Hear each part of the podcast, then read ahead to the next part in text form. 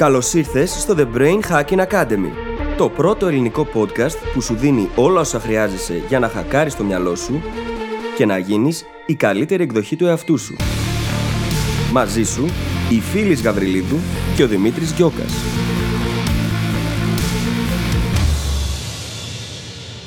Γεια σου Brain Hacker και καλώς ήρθες σε άλλο ένα επεισόδιο του The Brain Hacking Academy. Το θέμα μας εδώ είναι η καχυποψία. Θα μας ακούσει να συζητάμε λοιπόν τι είναι, γιατί συμβαίνει, από πού προκύπτει, καθώς και τρόπους έτσι ώστε να αρχίσουμε να την παρατηρούμε και φυσικά πώς μπορούμε να την αντιπαρέλθουμε. Διότι η καχυποψία μπορεί πολύ συχνά να προκαλέσει προβλήματα και να βάλει εμπόδια στη σχέση μας με τους άλλους ανθρώπους, με τον ίδιο μας τον εαυτό, στην ίδια μας την εξέλιξη ακόμα. Οπότε είναι σημαντικό να έχουμε υπόψη μας αυτά τα δεδομένα και να έχουμε εργαλεία τα οποία μπορούμε να χρησιμοποιήσουμε έτσι ώστε να την αντιπαρέλθουμε. Να θυμάσαι πως όπως είπε ο Μάρκ Τουέιν, εκείνο που μας βάζει πολλές φορές εμπελάδες δεν είναι τα πράγματα που δεν γνωρίζουμε, αλλά εκείνα που γνωρίζουμε και είμαστε σίγουροι γι' αυτά, όμως δεν ισχύουν. Αυτό το επεισόδιο λοιπόν είναι αφιερωμένο σε όλα εκείνα τα πράγματα τα οποία νομίζουμε ότι γνωρίζουμε όμως δεν είναι ακριβώς έτσι και μπορούν να μας προκαλέσουν προβλήματα. Λοιπόν, θα σε αφήσω να απολαύσεις το επεισόδιο. Σου εύχομαι καλή ακρόαση και τα λέμε στην άλλη πλευρά. Καλησπέρα Δημήτρη. Καλησπέρα φίλη, τι κάνεις, πώς ήταν η εβδομάδα σου; Η εβδομάδα μου ήταν καλά και τώρα που χόρεψα λίγο είμαι ok. Okay. Ναι, το χρειαζόμασταν. Είχε πέσει λίγο η ενέργεια, αλλά με το που χορέψαμε απευθείας ξυπνήσαμε. Απευθείας. Εκτινάχθηκε στα ύψη. Υπερβάλλω λίγο. αλλά ναι, καλή ήταν η εβδομάδα. Έχω να πω ότι μπήκαν αρκετά πραγματάκια σε σειρά. Καταρχάς, έχω μπει στο 5am Club, έτσι. Έχεις μπει όντως. Χωρί να, να, να έχω διαβάσει το βιβλίο. Χωρίς να έχω διαβάσει το βιβλίο. Όμως αναγνωρίζω την αξία του να ξυπνάω από τις 5-5.30 τα χαράματα. Και τώρα που το έχω συνηθίσει και έφτιαξα και το πρόγραμμά μου καλύτερα γύρω από αυτό, μπορώ να πω ότι όλα όσα κάνω γίνονται πιο γρήγορα και είμαι πολύ πιο παραγωγική. Πώς ήταν η δική σου εβδομάδα, ήταν πάρα πολύ καλή. Προχωρήσαν επιτέλους κάποια πράγματα που είχα αφήσει στην άκρη πολύ καιρό και ήθελα, ξέρεις, να χτίσω. Πήραμε για κάποιες πολύ ωραίες αποφάσεις που θα τις δείτε και εσείς στο μέλλον. Θα σας εξηγήσουμε τις αποφάσεις όταν το δείτε. Δεν την αφήνω, δεν την αφήνω. Καλά. Και ανυπομονώ για την επόμενη εβδομάδα, όπου είναι η πρώτη εβδομάδα που θα κάνω high recovery όντως. Θα κάνεις high recovery και μαζί με σένα θα ξεκουραστώ και εγώ λίγο. εγώ την κουράζω, όπως καταλάβατε. Ε, Όχι, ρε, δεν με κουράζεις, αλλά όσο να πεις, είναι πολλές ώρες. Μετά που είχαμε κάνει το επεισόδιο, τέλος πάντων είχα πει ότι θέλω να το φέρω και εγώ στη ζωή μου λίγο πιο έμπρακτα το high stress high recovery. Και αυτός ο μήνας είναι ο πρώτος από μια τρίμηνη δοκιμή που κάθε μήνα θέλω να σταματάω να δουλεύω τελείως για περίπου μια εβδομάδα. Mm. Δουλεύοντας όμως πολύ πιο εντατικά τον υπόλοιπο μήνα, χωρίς Σαββατοκυριακά και τέτοια. Για να δούμε. Κοίτα, εμένα το γεγονός ότι ξυπνάω τόσο νωρίς πλέον έχει να κάνει με το ότι έχω μοιράσει την ίδια μου τη μέρα σε high stress, high recovery. Ναι. Την έχω μοιράσει στη μέση στην ουσία. Και πραγματικά έχω αρχίσει και ξεκουράζομαι στα αλήθεια τα απογεύματα. Yeah. Πράγμα που δεν συνέβαινε πριν, έτσι. Mm-hmm. Ναι, και κουραζόμαστε πολύ και αυτόν τον καιρό ετοιμάζοντας το journal. Ναι. Ξέρουμε πώ αν το ήδη. Ήδη μας λέτε γι' αυτό. Ναι, προχωράει πάρα πολύ ωραία το journal και πολύ σύντομα θα είμαστε και έτοιμοι για να δείτε και οπτικό υλικό και γενικά γίνονται έτσι ωραία πραγματάκια εδώ ναι. στο Brain Hacking Academy. Και αυτά τα ωραία πραγματάκια φαίνεται ότι τα αναγνωρίζετε κι εσείς, γιατί θέλουμε σήμερα να διαβάσουμε στον αέρα δύο reviews. Είναι και μαζεμένα, δεν προλαβαίνουμε. Πάμε λοιπόν να τα διαβάσουμε. Το πρώτο είναι σύντομο και περιεκτικό. Φοβερή, πέντε αστέρια. Και γράφει πολύ ενδιαφέρον περιεχόμενο. Ευχαριστούμε πάρα πολύ Γιώργο Μετ. Ευχαριστούμε πάρα πάρα πολύ. Έτσι συνοπτικό αλλά μας καλύπτει απόλυτα. Και το δεύτερο έχει στο τίτλο Ποιότητα και ουσία και πάλι πέντε αστέρια. Ευχαριστούμε πάρα πολύ, ρε παιδιά. Και γράφει: Είστε και οι δύο ωραίες φωνές και ο λόγος σας πάντα κατανοητός και δυνατός, παθιασμένος. Μελετάτε άριστα το θέμα σας και αυτό βγαίνει. Σε σύγκριση δε με κάποιους γνωστούς γκουρού ας πούμε, τη θεματολογία σας, είστε πολύ πιο αληθινοί, ρε παιδιά, και δεν είστε επαναλαμβανόμενοι με ατάκε που ακούσα από αυτούς τους γνωστούς γκουρού. Ονόματα δεν λέμε. Σε παρένθεση. Ούτε ξερόλες, ούτε επαγγελματίες. Σε εισαγωγικά, το επαγγελματίες. Είστε ανθρώπινοι με μεράκι και διάθεση για μετάδοση γνώσεων. Ευχαριστώ πολύ για τις δημιουργικές στιγμές ακρόασης όταν οδηγώ και κυρίως όταν περπατάω ή τρέχω. Keep going, Βασίλης. Βασίλη, ευχαριστούμε πάρα πάρα πολύ. Ευχαριστούμε πολύ, Βασίλη. Δεν ξέρω σε ποιους γκουρού αναφέρεσαι όντως, αλλά σίγουρα εμείς προσπαθούμε να κάνουμε δουλειά του επίπεδου που εμείς θα θέλαμε να ακούμε και του επίπεδου και όλο που μας έφερε και εμάς μέχρι εδώ σήμερα. Ακριβώς. Γιατί εμείς κάποιους άλλους παρακολουθήσαμε και μάθαμε και έτσι χτίσαμε και τα στάνταρτ για την ποιότητά μας. Σίγουρα. Και η φιλοσοφία μας είναι αυτή. Αν εμείς οι ίδιοι δεν έχουμε δοκιμάσει, αν δεν έχουμε δει πραγματικά αποτελέσματα με όλα αυτά που λέμε, δεν τα λέμε. Γενικότερα, καταλαβαίνετε όλοι τόσο καιρό που μας ακούτε ότι χρησιμοποιούμε πάρα πολύ και τις δικές μας προσωπικές εμπειρίες, τα προσωπικά μας ταξίδια, διότι αντιλαμβανόμαστε πως μέσα από αυτό μπορούμε να βοηθήσουμε πραγματικά πολύ περισσότερους ανθρώπους. Με το να μεταφέρουμε ξερά θεωρία, σίγουρα δεν θα μπορούσαμε να βοηθήσουμε πολύ. Πόσο μάλλον λέγοντάς την και με τρόπο που να μην είναι και τόσο φιλικός και προσιτός προς τον ακροατή. Ναι. Και με αυτό λέω να περάσουμε προς το επεισόδιο για σήμερα. Σιγά σιγά τι λες; Υποψιάζομαι ότι θα ακολουθήσει πολύ ωραίο επεισόδιο. Υποψιάζεσαι; Υποψιάζομαι. Δεν ήταν πολύ καλό, το ξέρω. Σαν μετάβαση. Ναι. Προσπάθησα, αλλά Ναι, με την δεν καχυποψία δεν βγαίνει εύκολα. το θέμα μας λοιπόν σήμερα είναι η καχυποψία. και δεν της πέτυχε η μετάβαση, αλλά δεν Όχι, πειράζει, την καθόλου. αγαπάμε και έτσι. και, Λυπηθείτε με. και σήμερα θα μιλήσουμε για την καχυποψία. Πρώτα απ' όλα θα αναλύσουμε την καχυποψία, τι είναι, γιατί είναι, τι μπορούμε να κάνουμε για αυτή, πώς μας επηρεάζει, που είναι κάτι που συχνά δεν αναγνωρίζουμε. Και θα δούμε και κάποια πράγματα που επηρεάζονται από την καχυποψία και από άλλους παράγοντες και μπορεί να αλλάζουν το πώς ζούμε τη ζωή μας γενικότερα. Πέρα λοιπόν και από τα όρια της καχυποψίας. Πάμε όμως να ξεκινήσουμε από την αρχή. Τι είναι καχυποψία; Τι είναι καχυποψία, Δημήτρη; Καχυποψία είναι κυριολεκτικά είναι η έλλειψη εμπιστοσύνης στα κίνητρα, στις προθέσεις, στην ειλικρίνεια του άλλου ανθρώπου. Ενός άλλου ανθρώπου ή πολλών άλλων ανθρώπων μαζί, ενός group δηλαδή. Η καχυποψία, λίγο πιο πρακτικά να το πω, είναι όταν ε, σε μια καινούργια κατάσταση ή σε οτιδήποτε το μυαλό σου πάντα πάει κατευθείαν στο κακό, στο πονηρό, στο ανηλικρινέ. Από τον άλλον συνήθως προς τα εσένα ή και προς τρίτους. Δηλαδή, απλά ένας τρίτος παρατηρητής. Είσαι καχύποπτος όταν πιστεύεις, χωρίς να έχεις δεδομένα, ότι οι άλλοι άνθρωποι, όπως είπα, θα χειριστούν κάτι με κακία, με πονηράδα ή με ανηλικρίνεια. Γι' αυτό πολλές φορές έχει να κάνει είτε με την έλλειψη εμπιστοσύνης απέναντι στους άλλους και στην προσοχή και την αγάπη τους.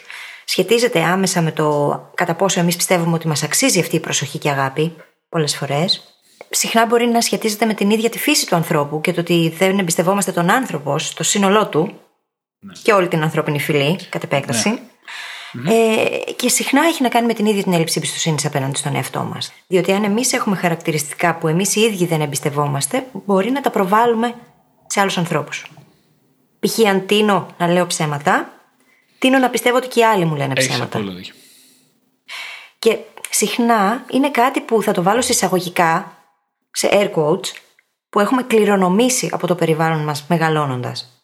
Και όπου λέω κληρονομήσει, το έχουμε πάρει από το σπίτι μας στην ουσία.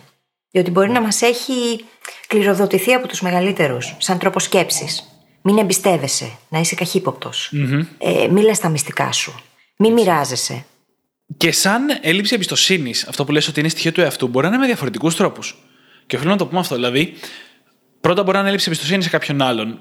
Αν το ξέρεις τον άλλον, έχεις στοιχεία, μπορεί να βγάζει και νόημα, έτσι θα το πούμε και αυτό. Αλλά το να είναι έλλειψη εμπιστοσύνη στον εαυτό δεν σημαίνει ότι εμείς οι ίδιοι λέμε ψέματα. Αν κάθε φορά που βρισκόμαστε σε μια κατάσταση, η πρώτη μας σκέψη είναι να πούμε ψέμα και μετά το απορρίπτουμε και λέμε την αλήθεια γιατί έτσι μας λένε οι αξίες μας, αυτό και πάλι μπορεί να μας κάνει καχύποπτου για όλους τους άλλους ανθρώπους. Γιατί το γεγονός ότι εμείς δεν λέμε το ψέμα, δεν κάνουμε το κακό το πονηρό, δεν σημαίνει ότι δεν το σκεφτόμαστε πρώτα. Και πιστεύουμε ότι και άλλοι αυτό θα σκεφτούν, αλλά δεν ξέρουμε τις αξίες των αλλωνών.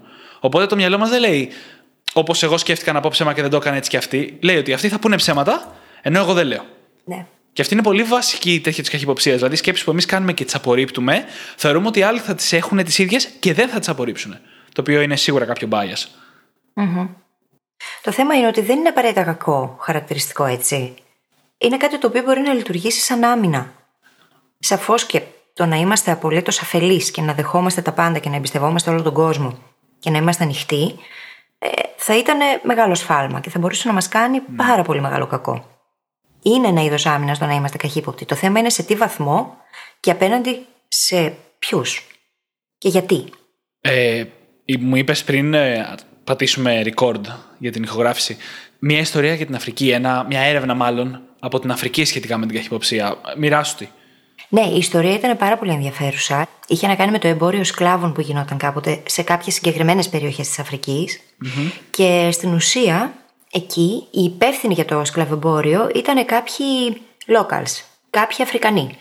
Και για να μπορέσουν να προστατευτούν, λοιπόν, οι ίδιοι άνθρωποι εκεί από το να τους πάρουν εχμάλωτους και να τους μετατρέψουν σε σκλάβους, χρειάζονταν όπλα. Για να αποκτήσουν αυτά τα όπλα χρειάζονταν χρήματα. Και για να αποκτήσουν τα χρήματα, ο πιο συνηθισμένος τρόπος ήταν να απαγάγουν κάποιον άλλον και να τον πουλήσουν ως σκλάβο. Αυτό είχε σαν αποτέλεσμα να στραφούν όλοι εναντίον όλων. Και να είναι όλοι απέναντι σε όλους καχύποπτοι. Λογικό, έτσι. Όταν ο ίδιος ο συγχωριανός έχει σκοπό να σε απαγάγει και να σε πουλήσει σαν σκλάβο, δεν είναι και το πιο εύκολο πράγμα στον κόσμο να τον εμπιστευτείς να εμπιστευτείς τον οποιονδήποτε. Και δεν το έχεις σκοπό. Αν το έχεις σκοπό, δεν είναι καχυποψία πλέον. Το ξέρεις και αμήνεσαι. Ότι ανα πάσα στιγμή μπορεί να του γυρίσει και να σε πουλήσει σαν σκλάβο. Ακριβώς και θα το κάνει για να προστατεύσει και ο ίδιος τον εαυτό του. Ναι, ναι, ναι. Έτσι. Και εκεί μιλάμε για τρελά ένστικτα επιβίωσης. Μιλάμε για βασικά ένστικτα. Ναι, ναι, ναι. Τρομερό. Εκεί πραγματικά οι νόμοι της φύσης μπαίνουν σε εφαρμογή. Το θέμα ποιο είναι όμως; Αυτό έχει ως αποτέλεσμα, ακόμα και σήμερα που έχουν περάσει τόσο πολλά χρόνια από τότε και είναι πολύ σπάνιο το να πουληθεί ένας άνθρωπος ως σκλάβος, γίνεται σε πολύ συγκεκριμένες περιπτώσεις που δεν θα συζητήσουμε τώρα προφανώς, ακόμα και τώρα σε εκείνες τις περιοχές τίνει να υπάρχει πολύ μεγαλύτερη έλλειψη εμπιστοσύνης και υψηλότερη καχυποψία σε σχέση με άλλα μέρη. Ακριβώς επειδή σε συλλογικό επίπεδο οι άνθρωποι έμαθαν να λειτουργούν με αυτόν τον τρόπο. Και ακόμα και τώρα, σαν κοινωνίες ολόκληρες, έχουν πολύ υψηλότερη καχυποψία απέναντι στα άλλα μέλη της κοινότητάς τους. Απίστευτο πώς δουλεύει ένα τέτοιο επίκτητο χαρακτηριστικό. Πραγματικά. Και είναι 100% επίκτητη η καχυποψία. Δεν υπάρχει γονίδιο που να μας κάνει πιο καχύποπτος ή λιγότερος. Ακόμα και η πολύ έντονη καχυποψία, η οποία σε υπερβολικό βαθμό είναι μια μορφή παράνοιας και χρειάζεται να αντιμετωπιστεί από ειδικό, ακόμα και αυτή οι επιστήμονες λένε ότι δημιουργείται από εμπειρία στη βρεφική ηλικία. Mm-hmm. Και ότι δεν γεννιέσαι με αυτό το χαρακτηριστικό. Βέβαια, εμείς σήμερα, να το ξεκαθαρίσουμε, δεν μιλάμε για αυτά. Δεν είμαστε ειδικοί ψυχικής υγείας. Οπότε μιλάμε για την καχυποψία τη λίγο πιο καθημερινή, να το πω έτσι.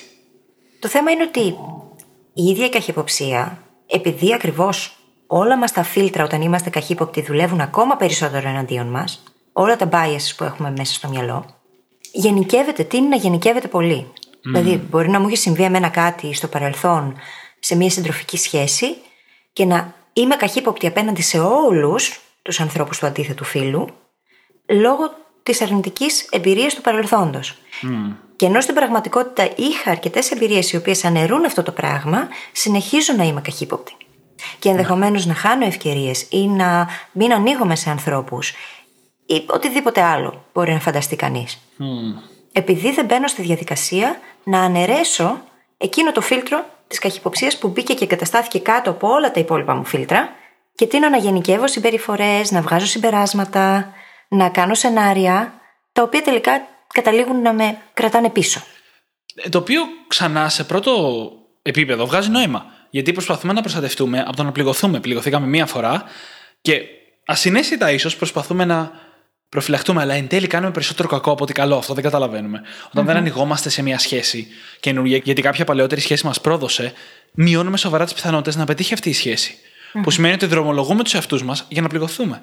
Και πολλές φορές όταν περιμένουμε ότι θα δούμε κάτι, το βλέπουμε κιόλας, το εντοπίζουμε. Εννοείται. Ή το προκαλούμε κιόλας. Εννοείται, το είπαμε και στο επεισόδιο με τη ζήλια, ότι δεν έχει νόημα να ψάχνεις, γιατί αν ψάχνεις για κάτι, αν ψάχνεις για μία ένδειξη για κάτι που έχεις στο μυαλό σου, θα βρεις κάτι για να το μεταφράσεις σαν τέτοια ένδειξη, ακόμα και αν δεν είναι. Το ίδιο και με την καχυποψία. Δηλαδή, αν το ψάχνουμε, θα το βρούμε. Γιατί στην προκειμένη κιόλας περίπτωση, η ζήλια με την καχυποψία συνδέονται πάρα πολύ. Στις ερωτικές σχέσεις, η ζήλια είναι συχνά η πηγή της καχυποψία. Mm-hmm. Παρεπτόντως, τα προηγούμενα μας δύο επεισόδια ήταν για ζήλια και φθόνο, οπότε μπορείτε να ακούσετε περισσότερα γι' αυτό εκεί. Ή να ξανακούσετε, διότι όταν μαθαίνουμε κάτι καινούριο και το συνδέουμε με κάτι άλλο, το βλέπουμε και με τελείως άλλα μάτια στην πραγματικότητα. Το ερμηνεύουμε διαφορετικά. Τα νέα δεδομένα έρχονται και προστίθενται και μας βοηθούν να δούμε πιο σφαιρικά την εικόνα. Και με αυτό θα πω το εξής: Ότι πολλές φορές μπορούμε με τα νέα δεδομένα, όπως είπα πριν, οι άλλες μου εμπειρίες του μέλλοντος, ας το πούμε έτσι, σε σχέση με το παρελθοντικό βίωμα, μου δείξαν ότι αυτό που πιστεύω εγώ δεν ισχύει. Γιατί να μην κάνω αυτή την ανασκόπηση λοιπόν, να δω αυτά τα δεδομένα, να τα συλλέξω και να αλλάξω γνώμη τελικά. Διότι μπορούμε να αλλάξουμε γνώμη. Δεν είμαστε υποχρεωμένοι να μείνουμε στην παλιά καχύποπτη φύση μας, που δεν είναι καν φύση, έτσι. Είναι επίκτητο, όπως είπαμε, το χαρακτηριστικό. Και έτσι λοιπόν, βασικά είπαμε όλους όλους τους τρόπους, όλο το τι δηλαδή είναι η καχυποψία, που μπορεί να είναι απλά ότι δεν εμπιστευόμαστε κάποιον άλλον άνθρωπο γιατί εκείνος μας έχει δείξει κάτι. Μπορεί να είναι επειδή έχουμε ζήσει κάτι με έναν άνθρωπο και το προβάλλουμε σε έναν άλλον ή σε μια ομάδα, ξαναλέω. Ή μπορεί να είναι κάτι που βγαίνει από μέσα μας. Με αυτό που συζητάγαμε νωρίτερα με τα ψέματα. Αυτές είναι οι βασικές πηγές της καχυποψίας σε πρακτικό επίπεδο, συμπεριλαμβανομένου και της καχυποψίας που έρχεται από την οικογένεια ή από οποιαδήποτε άλλη πηγή τέλος πάντων, αλλά είναι λίγο σαν bias καθαρό. Δηλαδή, έχουμε την πεποίθηση ότι όλοι οι άνθρωποι είναι σκάρτοι, χωρίς να έχουμε καμία ένδειξη γι' αυτό παρά μόνο την πεποίθηση. Mm-hmm. Και για να αντιμετωπίσουμε την καχυποψία, το οποίο σημαίνει κιόλας να τη φέρουμε σε ένα υγιές επίπεδο, να μην είμαστε αφελείς, αλλά να μην είμαστε καχύποπτοι, πρέπει να γνωρίσουμε η δικιά μας καχυποψία από πού πηγάζει. Ναι, είναι απαραίτητο να εντοπίσουμε από πού πηγάζει και αυτό θα το κάνουμε μόνο ε, μέσα από την αυτοπαρατήρηση και την επίγνωση. Και φυσικά βοηθάει πάρα πολύ το να τα καταγράφουμε αυτά έτσι ώστε να μπορούμε να τα παρατηρήσουμε έτσι. Δεν αρκεί να τα σκέφτεσαι. Οι σκέψεις συνήθως mm. φεύγουν και χάνονται. Όταν καταγράφεις κάτι, αποκτά άλλη υπόσταση και έχεις άλλη δύναμη πάνω του. Mm. Μπορείς να ασκήσεις άλλον έλεγχο. Και θα έλεγα πως είναι σημαντικό να το κάνουμε, διότι δεν είναι καθόλου υγιές το να είμαστε καχύποπτοι ή υπερβολικά καχύποπτοι για τις ίδιες μας τις σχέσεις. Ούτε και για εμά τους ίδιους. Διότι μπορεί να μας προκαλεί άγχος και στρες σε οποιαδήποτε κοινωνική κατάσταση mm-hmm. και αν βρεθούμε. Σκέψου έναν άνθρωπο ο οποίος είναι μονίμως αγχωμένος επειδή πιστεύει ότι οι άλλοι θα του τη φέρουν κάποια στιγμή. Και χρειάζεται μονίμως να αντιμετωπίζει αυτό τον εσωτερικό διάλογο. Πόσο στρεσογόνο και πόσο Πραγματικά. τρομακτικό μπορεί να είναι αυτό. Και πόσο μπορεί να είναι ένδειξη και για κάτι άλλο. Γιατί μπορεί να είμαστε καχύποπτοι με βάση τις δικές μας ανασφάλειες. Mm. Αν παρατηρούμε ότι η καχυποψία μας συγκεντρώνεται σε ένα συγκεκριμένο πρόβλημα, προδοσία από ερωτικούς συντρόφους, φίλοι που δεν είναι τόσο δεμένοι με εμάς όσο είμαστε εμείς μαζί τους ή που έτσι νομίζουμε, κάποια δικιά μας ανασφάλεια μπορεί να βγαίνει στην επιφάνεια και να βγαίνει μέσα από την καχυποψία. Αν, ας πούμε, ένας φίλος μας μας λέει Είσαι ο καλύτερος μου φίλος και εσύ σε φάση είναι καλά, με στο μυαλό σου, μου λέει ψέματα, ή κάποια φορά κανονίζεται μια παρέα και δεν σε έχουν καλέσει ακόμα και σε φάση δεν θα με καλέσουν, δεν με θέλουν για φίλο, που είναι μια καθαρή εμφάνιση καχυποψίας, πηγάζει εμφανίστατα από κάποια ανασφάλεια την οποία μπορούμε να εντοπίσουμε και να δουλέψουμε. Δεν είναι πρόβλημα, αλλά είναι κάτι που πρέπει να δουλέψουμε. Που αξίζει είναι να σημαντικό να το δουλέψουμε, διότι επηρεάζει τον τρόπο που αλληλεπιδρούμε. Αν έχουμε αυτό το πιστεύω, πιθανότητα θα αντιδράσουμε και με συγκεκριμένους τρόπους απέναντι σε αυτούς τους φίλους, γνωστούς, κολλητούς, το σύντροφο, τη σύντροφο. Οικογένεια. Την οικογένεια, ναι. Διότι έχουμε πάρει αυτό το μήνυμα, το δεν με καλέσανε για παράδειγμα, και το έχουμε ερμηνεύσει μέσα από τα δικά μας φίλτρα, το έχουμε αποδώσει το δικό μας νόημα, θεωρούμε ήδη, έχουμε ήδη αποφασίσει πως δεν μας θέλουν και εκ των πραγμάτων οποιαδήποτε συμπεριφορά μετά από αυτό σχετίζεται με τον τρόπο που σκεφτήκαμε και αισθανθήκαμε. Ναι. Οπότε φανταστείτε πώς μπορεί να αντιδράσει ένας άνθρωπος που πιστεύει ένα τέτοιο πράγμα. Mm. Και σκέψει πόσο αντικειμενικοί δεν είμαστε με την καχυποψία. Mm. Γιατί κυριολεκτικά εξορισμού στην καχυποψία φέρνουμε κάτι που υπάρχει μέσα στο μυαλό μας σαν μια καινούρια παράμετρο στην πραγματικότητα. Είναι αυτό που λέμε ότι βλέπουμε προβλήματα εκεί που δεν υπάρχουν. Ακριβώς και το επικίνδυνο με την καχυποψία για μένα είναι ότι αν είσαι χίλιες φορές καχύποπτος, τη μία ή τις δύο θα βγεις ότι είχες δίκιο. Mm-hmm. Γιατί στατιστικά δεν είναι όλα τέλεια σε αυτή τη ζωή, ούτε είναι όλοι καλοί, ούτε δεν υπάρχει καθόλου πονηράδα. Μην πάμε στο άλλο άκρο, ξαναλέω, δεν είμαστε αφελείς. Αν όμως διατηρείς γενικά μια καχύποπτη στάση και μια φορά στο τόσο βγαίνεις σωστός, το μυαλό λέει Άρα καλά κάνω και είμαι καχύποπτος και μένεις καχύποπτος όλη την ώρα. Ενώ το ότι έχεις χάσει από όλες τις υπόλοιπες φορές μπορεί να είναι πολύ μεγαλύτερο. Και αυτό είναι το selection ή attention bias. Εκείνο που πιστεύεις, σε εκείνο θα εστιάσεις μόνο. Θα το επιλέξεις. Από ένα σύνολο πραγμάτων θα επιλέξεις εκείνο που επιβεβαιώνει τον δικό σου εσωτερικό κανόνα. Να. Στην ουσία όμως, όλο αυτό αποτελεί μια μορφή αναγωγής της ευθύνης μας προς τα έξω. Στην ουσία, οι άνθρωποι που τείνουν να είναι πολύ καχύποπτοι και να κατηγορούν όλους τους υπόλοιπους έξω από αυτούς για εκείνα τα οποία συμβαίνουν ή τους συμβαίνουν, τείνουν να απορρίπτουν τη δική τους εσωτερική ευθύνη. Και έχουμε πει πως είναι σημαντικό να πάρουμε πάνω μας το 100% της ευθύνης που μας αναλογεί. Ναι. Διότι μόνο με αυτόν τον τρόπο μπορούμε να αλλάξουμε τον τρόπο που σκεφτόμαστε και να επηρεάσουμε τις καταστάσεις διαφορετικά. Mm. Όσο κατηγορούμε το έξω, δυστυχώς στερούμε και από τον εαυτό μας τη δύναμη. Και εκτός από την τάση που μπορεί να έχεις, άμα είσαι καχύποπτος, να δίνεις ευθύνη προς τα έξω, σίγουρα η καχυποψία αποτελεί αφετηρία αυτής της τάσης. Mm-hmm. Γιατί αν βλέπεις συνεχώς και παντού κακία και πονηράδα, είναι πολύ αυξημένες οι πιθανότητες να αποδώσεις και αρνητικά σενάρια στον έξω κόσμο. Και χτίζεται έτσι μια συνήθεια, όπου αυτός έχει κάτι κακό στο μυαλό του και αυτός έχει κάτι κακό στο μυαλό του και μετά εσύ δεν κέρδισες κάτι ή είδες κάποιον άλλο να πληγώνεται και λες: Εγώ το ήξερα και φταίει ο άλλος, φταίει ο άλλος, φταίει η κακία, φταίει η πονηράδα και σταματάς να κοιτάς που μπορεί να φταίει εσύ, μπορεί να φταίει η απέναντι πλευρά στη κατάσταση και κοιτάς μόνο την αρχική κακία, η πονηράδα. Ακόμα λοιπόν και κάποιος είναι καχύποπτος και δεν έχει ήδη την τάση να κατηγορεί τους άλλους και παίρνει την ευθύνη, οφείλω να πω ότι η καχυποψία είναι ένας επικίνδυνος δρόμος εισαγωγικά για να χτιστεί αυτή η συνήθεια. Mm-hmm. Και να αφαιρέσουμε έλεγχο από τον εαυτό μας. Μα αν υπάρχει από κάτω καχυποψία, τα θεμέλια τα ίδια είναι λάθος.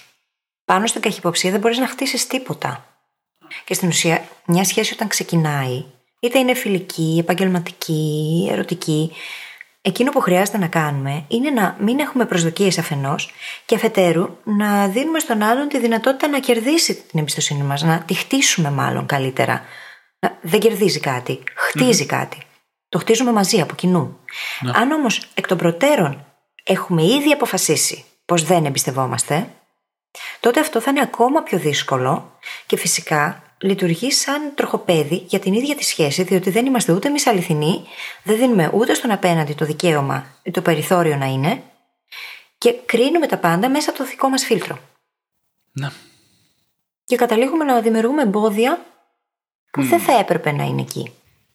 Και φυσικά όταν καταλήξει αυτή η σχέση να λήξει με κάποιον άσχημο τρόπο, επιβεβαιωνόμαστε. Οπότε αυτό γίνεται ακόμα πιο ισχυρό μέσα μας. Ότι καλά έκανα και ήμουν καχύποπτη. Ακριβώς. Καλά κάνω και δεν εμπιστεύομαι. Και όλο αυτό που λες είναι βασικά ένα από τα κυριότερα χαρακτηριστικά της καχυποψίας. Και ας δούμε και κάποια ακόμα. Έτσι, για να δούμε πώς μπορούμε να παρατηρήσουμε την καχυποψία σε εμάς ή στους άλλους. Το πρώτο και το πιο βασικό είναι η δυσπιστία. Δεν είναι μόνο ότι πιστεύουμε ότι ο άλλος δεν έχει θετικά κίνητρα ή ότι είναι ειλικρινής, αλλά είμαστε και δύσπιστοι. Δηλαδή, μπορεί να μας λέει κάποιος ευθέως κάτι και να λέμε Όχι, δεν ισχύει. Mm-hmm. Το πιο κακό αρνητικό σενάριο είναι πιο πιθανό να ισχύει.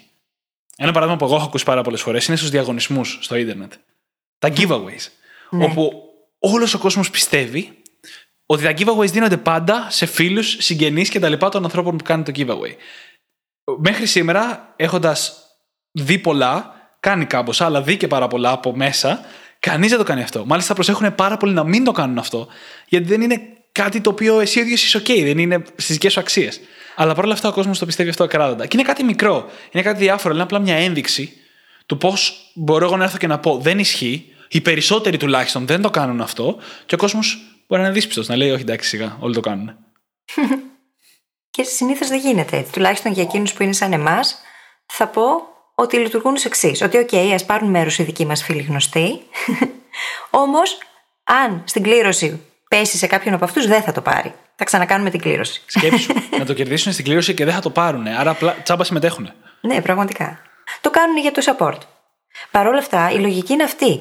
Κι όμως, συνήθως σκεφτόμαστε με αυτόν τον τρόπο. Και τώρα οι διαγωνισμοί αυτοί και τα giveaways είναι απλά ένα παράδειγμα. Μπορεί ναι. κανείς να το αναγάγει σε οποιαδήποτε άλλη αντίστοιχη περίπτωση που πρόκειται για κάποιον διαγωνισμό. Και δεν λέμε τώρα εδώ ότι αυτά δεν συμβαίνουν. Συμβαίνουν. Ναι, μην πάμε στην αφέλεια, μην πάμε στο άλλο άκρο. Ακριβώς. Όμως σε πολύ χαμηλότερο ποσοστό από ό,τι νομίζουμε ενδεχομένως ότι συμβαίνουν. Ένα δεύτερο λοιπόν χαρακτηριστικό που είναι προφανές από αυτά που έχουμε ήδη πει είναι ότι κυριαρχεί η αρνητική πλευρά στην καχυποψία. Mm. Όταν μια κατάσταση έχει θετικό και αρνητικό σενάριο, θετικές και αρνητικές προθέσεις, τείνουμε να βλέπουμε και να προσμένουμε τα αρνητικά. Είναι το attention και selection bias που λέγαμε νωρίτερα. Ακριβώς. Είναι αρνητικόστροφη η τάση. Mm-hmm. Συνεχίζοντας το ίδιο μοτίβο, ένα τρίτο χαρακτηριστικό είναι ότι συνεχώς όταν είμαστε καχύοπτοι είναι σαν να προετοιμαζόμαστε για ένα κακό συμβάν, κάτι που σίγουρα θα έρθει. Γιατί αν πιστεύουμε συνεχώς σε έναν αρνητισμό, μια κακία στο περιβάλλον μας, κάποια στιγμή αυτό σε μια δεύτερη στόση θα μας βρει με έναν τρόπο εμάς, θα μας επηρεάσει εμάς με κάποιο τρόπο. Κάποιος θα μας κλέψει σε εισαγωγικά, κάποιος θα μας προδώσει κτλ. κτλ. Δημιουργεί λοιπόν ένα μικρό, ένα συνεχές άγχος, μικρό ή μεγάλο, ανάλογα τον άνθρωπο. Και δεν είναι μόνο αυτό. Είναι και το άλλο, ότι δεν μας αφήνει να χαρούμε τα καλά που συμβαίνουν, επειδή μονίμως έχουμε αυτή την εσωτερική αμφισβήτηση από πίσω. Και το άγχος φυσικά. Και δεν λέμε να μην είμαστε προετοιμασμένοι για όταν θα έρθει το αρνητικό. Όμως αυτό δεν σημαίνει πως στο βωμό του να είμαστε προετοιμασμένοι θα χάσουμε και όλες τις υπέροχες στιγμές που συμβαίνουν αυτή τη στιγμή. Είναι το άλλο άκρο το να το κάνουμε αυτό. Ακριβώς. Ακριβώς. Κάποια ακόμα χαρακτηριστικά έχουν να κάνουν με τις ανθρώπινες σχέσεις και είναι πολύ κλασικά σε καχύποπτου τους ανθρώπους. Πάρα πολύ σημαντικό είναι ότι οι καχύποπτοι άνθρωποι είναι συχνά κλειστοί στις ανθρώπινες σχέσεις, ειδικά στις ερωτικές αλλά και σε όλες τις άλλες, γιατί προσπαθούν να αποφύγουν να πληγωθούν. Αν είσαι καχύποπτο και πιστεύεις ότι ο άλλος απλά περιμένει τη στιγμή για να σε προδώσει, δεν ανοίγεσαι. Αν είσαι καχύποπτο και περιμένεις ότι ο άλλος περιμένει τη στιγμή για να φύγει, να σε αφήσει, να σε πληγώσει, δεν ανοίγεσαι. Είναι μια μορφή άμυνας η οποία όμως κάνει περισσότερο ζημιά στις σχέσεις. Παρακαλώ, δεν χρειάζεται καν να το εξηγήσουμε. Και στην ουσία με την καχυποψία χρειαζόμαστε πολύ πολύ πολύ περισσότερο χρόνο για να χτίσουμε εμπιστοσύνη, πραγματική ουσιαστική εμπιστοσύνη με τους άλλους, σε σχέση με το αν δεν ήμασταν τόσο καχύποπτοι. Ακριβώς. Υπάρχει ένα νοητικό μοντέλο, το ξηράφι του Χάνλον, το οποίο έχουμε ξαναφέρει πολύ καιρό πριν. Και είναι από τα πιο απλά και βασικά νοητικά μοντέλα, το οποίο κατά λέξη λέει μην αποδίδεις σε κακία, αυτό μπορεί να αποδοθεί σε ηλικιότητα. Να το εξηγήσουμε λίγο. Όπου η ηλικιότητα μπορεί να είναι η αμέλεια, η αδιαφορία, η άγνοια. Χαρακτηριστικά δηλαδή που στατιστικά ξεπεράνε κατά πολύ την κακία. Mm-hmm. Η καχυποψία έχει δύο σημεία. Ένα, ότι πιστεύουμε ότι οι άλλοι άνθρωποι είναι πιο κακοί και πονηροί. Αυτό είναι μια πεποίθηση. Δύο, το δεύτερο κομμάτι του είναι ότι όταν γίνεται κάτι κακό, όταν βγαίνουμε αληθινή εισαγωγή για την καχυποψία μας, το παίρνουμε αυτό σαν μια απόλυτη ένδειξη κακία. Αλλά δεν είναι. Συνήθως είναι περισσότερο μια ένδειξη άγνοιας, αδιαφορίας, αμέλειας, ή κάποιο Διαφορετικού τρόπου σκέψης, απλά μπορεί ο άλλος να μην σκέφτεται όπως το σκεφτόμαστε εμείς. Ακριβώς. Πολύ καλό. Δεν είναι κακία. Οπότε έχει υποψία και πάλι είναι λάθος. Ακόμα και στις περιπτώσεις που βγαίνει εισαγωγικά αληθινή. Η κακία είναι κάτι πολύ πραγματικό και υπάρχει στον κόσμο μας με διαφορετικές μορφές, αλλά είναι πολύ πιο σπάνιο από ό,τι συχνά νομίζουμε. Είναι πολύ πιο σπάνιο και είναι πολύ χειρότερο το να πιστεύουμε ότι υπάρχει πολύ περισσότερη κακία στον κόσμο από ό,τι υπάρχει στην πραγματικότητα, διότι τότε είναι που τη βλέπουμε και πιο συχνά. Ναι. Και αυτό διότι όλα μας τα biases δουλεύουν εναντίον μας, όπως είπαμε και πριν. Confirmation bias, fundamental attribution error. Όταν πάμε και δίνουμε ταμπέλες στους ανθρώπους. Έκανε αυτό, άρα είναι τέτοιος. Έκανε εκείνο, άρα είναι έτσι. Ε, όλα αυτά έρχονται και συνθέτουν έπειτα έναν εσωτερικό κόσμο, μια εσωτερική αναπαράσταση του κόσμου, η οποία καμία σχέση δεν έχει με την πραγματικότητα, όμως αυτή είναι η δική μας πραγματικότητα και καθορίζει τον τρόπο που βλέπουμε τον κόσμο, που συμπεριφερόμαστε, τα πράγματα που πιστεύουμε για τους άλλους, για τον ίδιο μας τον εαυτό. Και είναι κρίμα διότι χάνουμε έτσι πάρα πολλές ευκαιρίες σε κάθε επίπεδο της ζωής, σε κάθε τομέα. Σοφά μιλάς. Είμαι ο Γιόντα σήμερα. και καλά κάνεις. Μιλάς πολύ σοφά και αυτό είναι το μεγαλύτερο πρόβλημα με την καχυποψία. Ότι επηρεάζει το πώς αντιμετωπίζουμε πράγματα και πώς αλληλεπιδρούμε με άλλους ανθρώπους. Ένα bias που ανέφερε η φίλης πριν ξεκινήσουμε την ηχογράφηση είναι το anchoring bias. Που σημαίνει ότι το πρώτο πράγμα που ακούμε, η πρώτη σκέψη που κάνουμε, αγκυρώνεται στο μυαλό μας και χρειάζεται πολύ περισσότερος κόπος από ό,τι θα έπρεπε για να μπορέσουμε να την αντιστρέψουμε, να την αλλάξουμε. Η καχυποψία λοιπόν έχει το χαρακτηριστικό της πρώτης εντύπωσης, του πρώτου συμπεράσματος. Με το που ακούμε κάτι, με το που παίρνουμε ένα μήνυμα, ένα σημάδι, οτιδήποτε, βγάζουμε το δικό μας συμπέρασμα και αυτό είναι καχύποπτο. Και αυτό αγκυρώνεται και επηρεάζει όλη μας την αλληλεπίδραση και όλες μας τις σκέψεις για τόσο καιρό που σίγουρα επηρεάζει το πώς εμείς αλληλεπιδρούμε, πώς εμφανιζόμαστε και ίσως πολλές φορές και την κατάληξη της κατάστασης. Το εντυπωσιακό με το anchoring bias είναι ότι ακόμα και αν έχουμε δεδομένα hard data, τα οποία, μελλοντικά έτσι, τα οποία μας αποδεικνύουν ότι ισχύει το αντίθετο από αυτό που νομίζαμε εξ αρχής, παρόλα αυτά συνεχίζουμε να βλέπουμε τα πράγματα μέσα από το αρχικό φίλτρο. Ναι. Και είναι πολύ δύσκολο να τα αντιστρέψεις. Οπότε, αν από την αρχή υπάρχει αυτή η καχυποψία, πραγματικά θα δυσκολευτούμε πάρα πάρα πάρα πολύ να χτίσουμε την εμπιστοσύνη αργότερα. Ναι. Και όλο αυτό που συζητάμε τώρα είναι αυτό που είπα στην αρχή του επεισοδίου, ότι θα μιλήσουμε για κάτι λίγο πιο γενικευμένο από την καχυποψία, που είναι τα πρώτα συμπεράσματα. Mm-hmm. Τα οποία πολλές φορές επηρεάζονται από την καχυποψία, αλλά μπορεί να επηρεαστούν και από πολλά άλλα πράγματα. Και είναι όταν βιώνεις μια κατάσταση για πρώτη φορά, όταν ακούς για ένα συγκεκριμένο σκηνικό, όταν κάποιος θέλει ένα μήνυμα, ένα email, σου έρχεται με μια πρόταση, οτιδήποτε. Όταν έρχεσαι αντιμέτωπος με κάτι για πρώτη φορά, μια κατάσταση, το συμπέρασμα που βγάζεις. Αυτά είναι τα πρώτα συμπεράσματα. Αν αυτό το συμπέρασμα είναι λάθος, αγκυρώνεται και επηρεάζει όλη τη συνέχεια. Οπότε είναι πάρα πολύ σημαντικό για μας να χτίσουμε τη δεξιότητα, η δεξιότητα είναι, του το πρώτο μας συμπέρασμα να είναι όσο πιο κοντά στην πραγματικότητα μπορούμε με τα δεδομένα που έχουμε. Και στα πλαίσια αυτό μπορούμε να πούμε στον εαυτό μας ότι πιθανότατα κάνω πάντα λάθος. Ότι η πρώτη μου εντύπωση είναι λανθασμένη. Εάν λοιπόν είναι λανθασμένη, τότε ποια είναι η αλήθεια; Αυτό, όπως και άλλα ερωτήματα που θα αναφέρουμε σε λίγο, αποτελούν ερωτήσεις που μπορούν να βοηθήσουν το μυαλό μας να σκεφτεί πιο κριτικά. Να μπορέσουμε να αντιμετωπίσουμε την κατάσταση λίγο πιο αντικειμενικά από ό,τι νωρίτερα. Η αμφισβήτηση ίδια είναι ένα εξαιρετικό mental model το να αμφισβητούμε εκείνο που σκεφτόμαστε. Διότι πολλές φορές θεωρούμε πράγματα δεδομένα, χωρίς αυτά να είναι δεδομένα όμως, και εκεί είναι το πρόβλημα. Ο Μάρκ Τουέιν είχε πει κάποτε πως εκείνο που μας βάζει σε μπελάδε δεν είναι τα πράγματα που δεν ξέρουμε, αλλά εκείνα που ξέρουμε και είμαστε σίγουροι και δεν ισχύουν. Ακριβώς. Πολύ ωραία τάκα. Και περιγράφει ακριβώς το πρόβλημα, το θέμα. Αν τα πρώτα μας συμπεράσματα απέχουν από την πραγματικότητα, οι επόμενες μας κινήσεις θα απέχουν από την πραγματικότητα και το χειρότερο απ' όλα, τα biases θα λειτουργήσουν για να μας επιβεβαιώσουν αυτό το πρώτο συμπέρασμα. Και γι' αυτό, όπως είπε η φίλης, μπορεί να έχεις δεδομένα που σε αντικρούν, αλλά δεν τα δέχεσαι με το που εμφανίζονται. Χρειάζεται χρόνος και κόπος για να καταφέρεις να πιστείς για το αντίθετο από το πρώτο συμπέρασμα που έβγαλες. Ταυτόχρονα, είναι μια αρκετά εύκολη από άποψη διαδικασίας δεξιότητα να καλλιεργήσουμε. Θέλει χρόνο, αλλά το τι πρέπει να κάνουμε είναι εύκολο. Κάθε φορά που μια κατάσταση ολοκληρώνεται, κάτι μικρό, μια διαφωνία, μια επαγγελματική συνεργασία, μια συνεννόηση στη δουλειά, οτιδήποτε, κάτι μικρό, μπορούμε να γυρίσουμε και να πούμε. Τελικά το συμπέρασμα που είχα βγάλει στην αρχή ήταν αυτό που έγινε στο τέλος. Και ειδικά για πράγματα που έχουμε βγάλει ένα αρνητικό πρώτο συμπέρασμα. Γιατί είναι πιο εύκολο να το θυμόμαστε. Πούμε, νόμιζα ότι αυτό θα μου τη φέρει. Τελικά μια χαρά συνεργαστήκαμε. Πόσο μπορούσα να είχα βγάλει καλύτερο πρώτο συμπέρασμα; Ή και το αντίστροφο, Δημήτρη. Πολλές φορές μου έχεις πει στο παρελθόν ότι και εσύ και άλλοι πολύ κοντινοί μου άνθρωποι, ότι ενθουσιάζεσαι πολύ στην αρχή.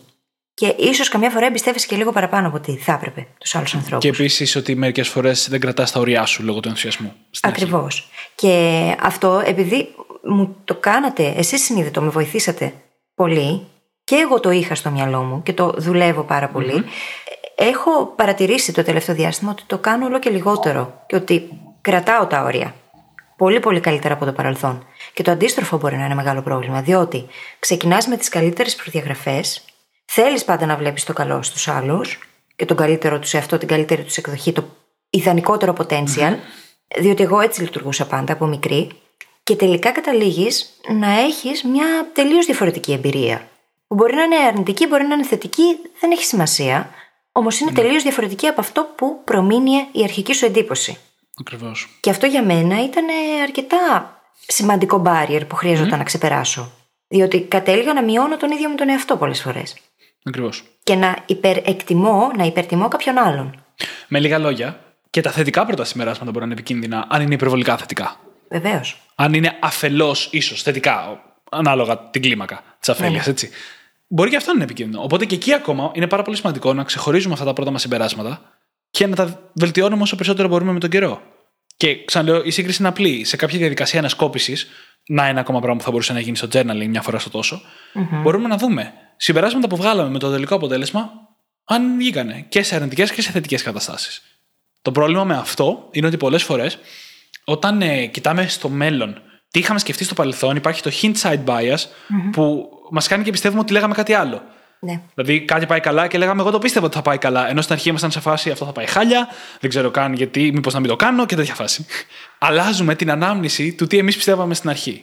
Ναι, σε σχέση με το πώς αισθανόμαστε στο τέλος. Γιατί ναι. από το πώς αισθανόμαστε καθορίζεται και η ίδια η ανάμνηση. Ακριβώς, ακριβώς. Ακριβώς. Οπότε είναι μια καλή στρατηγική να σημειώνουμε κάτι στην αρχή και κάτι στο τέλος τις επόμενες λοιπόν 5-10 φορές που θα μπείτε σε μια καινούργια κατάσταση και θα νιώσετε τον εαυτό σας να γίνεστε λίγο καχύποπτοι, που όλοι γινόμαστε λίγο καχύποπτοι, ακόμα και αν δεν είναι γενικευμένο, καταγράψτε το κάπου και ένα μήνα αργότερα διαβάστε αυτό το κάπου και δείτε τελικά τι έγινε. Mm-hmm. Όσο πιο πολλά το κάνετε, τόσο πιο καλά θα δείτε πώς πάνε τα πρώτα συμπεράσματα. Εμένα αυτό με βοηθάει περισσότερο από οτιδήποτε στη δική μου εξέλιξη, διότι καταγράφω τα πάντα κάθε μέρα και έχω μονίμως αυτή την ανατροφοδότηση. Οπότε είναι πολύ εύκολο το να ανατρέξω σε συγκεκριμένα γεγονότα, συμβάντα, διότι όταν συμβαίνει κάτι σημαντικό, συνήθως καταγράφεται κιόλας μαζί με την εμπειρία, με το τι πιστεύω. Και είναι πολύ εύκολο από εκεί πλέον να κρίνω και να δω. Και μάλιστα, επειδή γίνεται σε καθημερινή βάση αυτή η διαδικασία, μπορώ να δω και την ίδια τη διαδικασία. Όχι απλά την αρχή και το τέλος.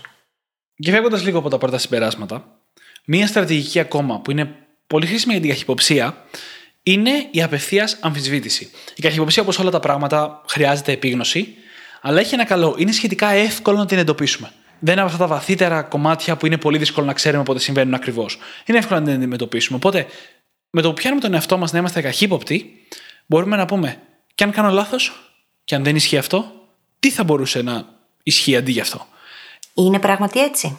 Ναι. Και αν δεν είναι, και μπορούμε να παίξουμε και λίγο ακόμα, να κάνουμε ένα ωραίο νοητικό πείραμα. Και να εξερευνήσουμε τι θα γινόταν αν πιστεύαμε ακριβώς το αντίθετο από εκείνο που πιστεύουμε πραγματικά. Και να δούμε πού θα μας βγάλει. Και αυτό όχι μόνο τώρα με την καχυποψία, με οποιαδήποτε πρώτα συμπεράσματα μπορεί να έχουμε βγάλει, οποιαδήποτε πεποίθηση μπορεί να έχουμε, η οποία θεωρούμε ότι είναι αμετάκλητη Ναι. και ότι είναι πραγματικά αληθινή.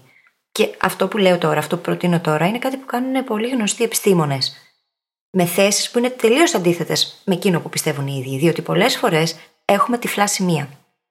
Και δεν είναι εύκολο να εντοπίσεις τα δικά σου τυφλά σημεία μόνος σου. Ακόμα και αν στα επισημάνουν άλλοι, και πάλι μπορεί να βγάλεις άμυνα και να μην το δεχτείς. Ακριβώς. Οπότε είναι πολύ σημαντικό το να μπεις στη διαδικασία του να παίξεις τον δικηγόρο του διαβόλου εσύ ο ίδιος για τον εαυτό σου. Και κάτι πολύ σημαντικό σε αυτό το σημείο. Χρειάζεται να έχουμε το θάρρος, όταν εντοπίσουμε εκείνα τα τυφλά σημεία, να αλλάξουμε και γνώμη. Πολύ μεγάλο θάρρος αυτό. Και δύσκολο θάρρος. Και μάλιστα πιο εμπεριστατωμένοι άνθρωποι στον πλανήτη που πραγματικά έχουν πολύ δυνατά επιχειρήματα, ξέρεις, δουλεμένα κτλ. Η στρατηγική με την οποία τα χτίζουν είναι να αφιερώνουν χρόνο να χτίσουν τα επιχειρήματα της απέναντι πλευράς. Ναι. Κάθονται δηλαδή και παίρνουν το ρόλο της απέναντι πλευράς σε debate με τον εαυτό τους ή με άλλους. Γιατί όσο καλύτερα καταλάβεις συσσαγωγικά την απέναντι πλευρά, δεν είναι πάντα ακριβώς απέναντι, τόσο πιο πιθανό είναι να καταλάβεις και τα δικά σου τυφλά σημεία και τα δικά τους. Είτε για να εξελιχθείς εσύ, είτε για να έχεις μια πιο δυνατή επιχειρηματολογία απέναντι στην απέναντι πλευρά. Αναλόγως στο στόχο. Ένα σχετικό παράδειγμα είναι εκείνο του Ρόμπερτ Γκριν. Έβλεπα χθες μια ομιλία του στο YouTube, η οποία είχε σχέση με το νέο του βιβλίο, το Laws of Human Nature, και μιλούσε συγκεκριμένα για το κεφάλαιο Irrationality, για το παράλογο της ανθρώπινης φύσης. Και έλεγε ο ίδιος ότι εγώ έχω μια τάση να βλέπω την αρνητική πλευρά της ανθρώπινης φύσης. Γιατί έτσι έχω μεγαλώσει και αυτά είναι τα φίλτρα τα δικά μου. Για να μπορέσω να το αντιπαρέλθω λοιπόν, έκανα ακριβώς εκείνο το οποίο δεν ήθελα με τίποτα να κάνω. Πήγα και διάβασα βιβλιογραφία, μελέτησα βιβλιογραφία που λέει ακριβώς το αντίθετο. Που μιλάει για την ελπίδα, μιλάει για την πίστη στον άνθρωπο. Ακριβώς Υπέροχο. διότι έπρεπε να πάω κόντρα σε εκείνο που εγώ ίδιος ήδη πιστεύω, να μπορέσω να ισορροπήσω τις δύο πλευρές. Και μέσα σε αυτή την πρόταση, πέρα από το προφανές που είναι φανταστικό, είναι και υπέροχο αυτό που είπε ότι έκανα κάτι που δεν ήθελα με τίποτα να κάνω. Όταν Ναι. έχουμε μία άποψη, αρνούμαστε να καταναλώσουμε υλικό που υποστηρίζει την αντίθετη. Ναι, Είναι και αυτό μέρος του confirmation bias. ακριβώς. Αρνούμαστε. Δεν ήθελε με τίποτα να το κάνει. Το ότι το έκανε είναι καταρχάς αξιέπαινο και αξιοσημείωτο. Ε, γι' αυτό είναι ο Ρόμπερτ Γκριν και είναι ο Ρόμπερτ Γκριν. Δεν είναι Ισχύει. οποιοδήποτε άλλο τυχαίο συγγραφέας. Ισχύει, ισχύει. Το τελευταίο που θέλω εγώ να πω έχει να κάνει με το κόστος της δοκιμής. Έχει να κάνει δηλαδή με το τι χάνουμε όταν δεν δοκιμάζουμε. Καταρχάς, η καχυποψία πολλές φορές θα μας κάνει να μην τολμήσουμε πράγματα. Να μην τολμήσουμε συνεργασίες, σχέσεις ή οτιδήποτε, γιατί είμαστε καχύποπτοι και υπερβάλλουμε το αρνητικό σενάριο. Αλλά το κόστος του να μην δοκιμάσουμε πολλές φορές είναι ακόμα μεγαλύτερο. Γιατί όσο δεν δοκιμάζουμε, όσο δεν τολμάμε, δεν μαθαίνουμε, δεν εξελισσόμαστε, δεν αποτυγχάνουμε ως ένα μέσο για να μάθουμε και να γίνουμε καλύτεροι. Και εν τέλει είναι ακόμα χειρότερο. Και αντικειμενικά, όπως είπα και νωρίτερα, η καχυποψία κάποιες φορές θα βγει σωστή. Κάποιες φορές θα έχουμε δίκιο που είμαστε καχύποπτοι. Αν ζούμε τη ζωή μας με βάση αυτές που είναι η μειοψηφία, τότε θα χάσουμε πάρα πολλές στιγμές και πάρα πολλές ευκαιρίες από τις θετικές. Και εν τέλει, ίσως είναι λίγο καλύτερο να βιώσουμε και το αρνητικό σενάριο στην περίπτωση που θα είχαμε δίκιο για να ζήσουμε όλα τα θετικά του όταν η καχυποψία μας δεν είναι σωστή.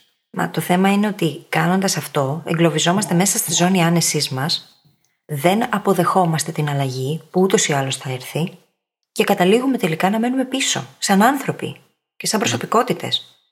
Ναι. Και πίσω όχι από κάποιον άλλον, πίσω από το δικό μας potential. Ακριβώς. Και αυτό είναι ότι χειρότερο, το να μην μπει ο άνθρωπος στη διαδικασία να ανακαλύψει το ίδιο του το potential, το οποίο είναι ασύλληπτα, απίθμενα ευρύ. Το μόνο που χρειάζεται να κάνουμε είναι να πάρουμε το ρίσκο για να δοκιμάσουμε πράγματα. Οι Three Days Grace έχουν ένα τραγούδι που λέγεται Pain. Και στο ρεφρέν ο στίχος λέει ότι θα προτιμούσα να νιώθω πόνο από το να μην νιώθω τίποτα. Mm. Μεταφρασμένο. Ναι. Και όταν είχα πρωτοακούσει το τραγούδι μου είχε κάνει τεράστια εντύπωση γιατί σκεφτόμουν ισχύει αυτό. Και είχα μπει στη δικασία να σκέφτομαι τι σημαίνει δεν νιώθω τίποτα. Και είναι πάρα πολύ τρομακτικό. Και μόνο στη σκέψη δεν έχω φτάσει ποτέ σε αυτό το επίπεδο της απάθειας. Και φυσικά δεν θα ζούμε μόνο πόνο. Αλλά το να νιώσουμε καμιά φορά και λίγο πόνο, σε εισαγωγικά ή κυριολεκτικά, είναι καλύτερο από το να μουδιάζουμε τους εαυτούς μας και να κλεινόμαστε μέσα σε ένα ασφαλές καβούκι που μόνοι μας χτίζουμε, όλα μέσα στο κεφάλι μας, είναι καλύτερο το να τολμήσουμε να ζήσουμε λίγο παραπάνω και ας πονέσουμε και λίγο μια φορά. Έτσι μου φαίνεται εμένα τουλάχιστον. Μα μόνο έτσι θα αποκτήσεις νέα δεδομένα, ώστε να μπορέσεις να αναθεωρήσεις πρώτερες αποφάσεις και πεπιθήσεις. Διαφορετικά, όσα υπάρχουν γύρω σου θα συνεχίζουν να επιβεβαιώνουν τον κανόνα. Και με αυτό μπορούμε να κλείσουμε θαρό το επεισόδιο. Ακριβώς. Όπως πάντα, θα βρείτε τη σημειώση του επεισοδίου μας στο site μας, στο brainhackingacademy.gr, όπου έχουμε και τις κούπες και τα μπλουζάκια μας. Τα φανταστικά. Και θα σας ζητήσουμε να μας κάνετε στην εφαρμογή που μας ακούτε subscribe και να μας γράψετε ένα φανταστικό πεντάστερο review, διότι έτσι βοηθάτε το podcast να διαδοθεί κι άλλο, τους brain hackers να γίνουν περισσότεροι, μας κάνετε πολύ χαρούμενους και μια πράξη αγάπης. Αρπάξτε τα κινητά των φίλων σας και δείξτε τους πώς μπορούν και εκείνοι να γίνουν brain hackers. Σας ευχαριστούμε πάρα πολύ που ήσασταν μαζί μας και σήμερα και σας ευχόμαστε καλή συνέχεια. Καλή συνέχεια.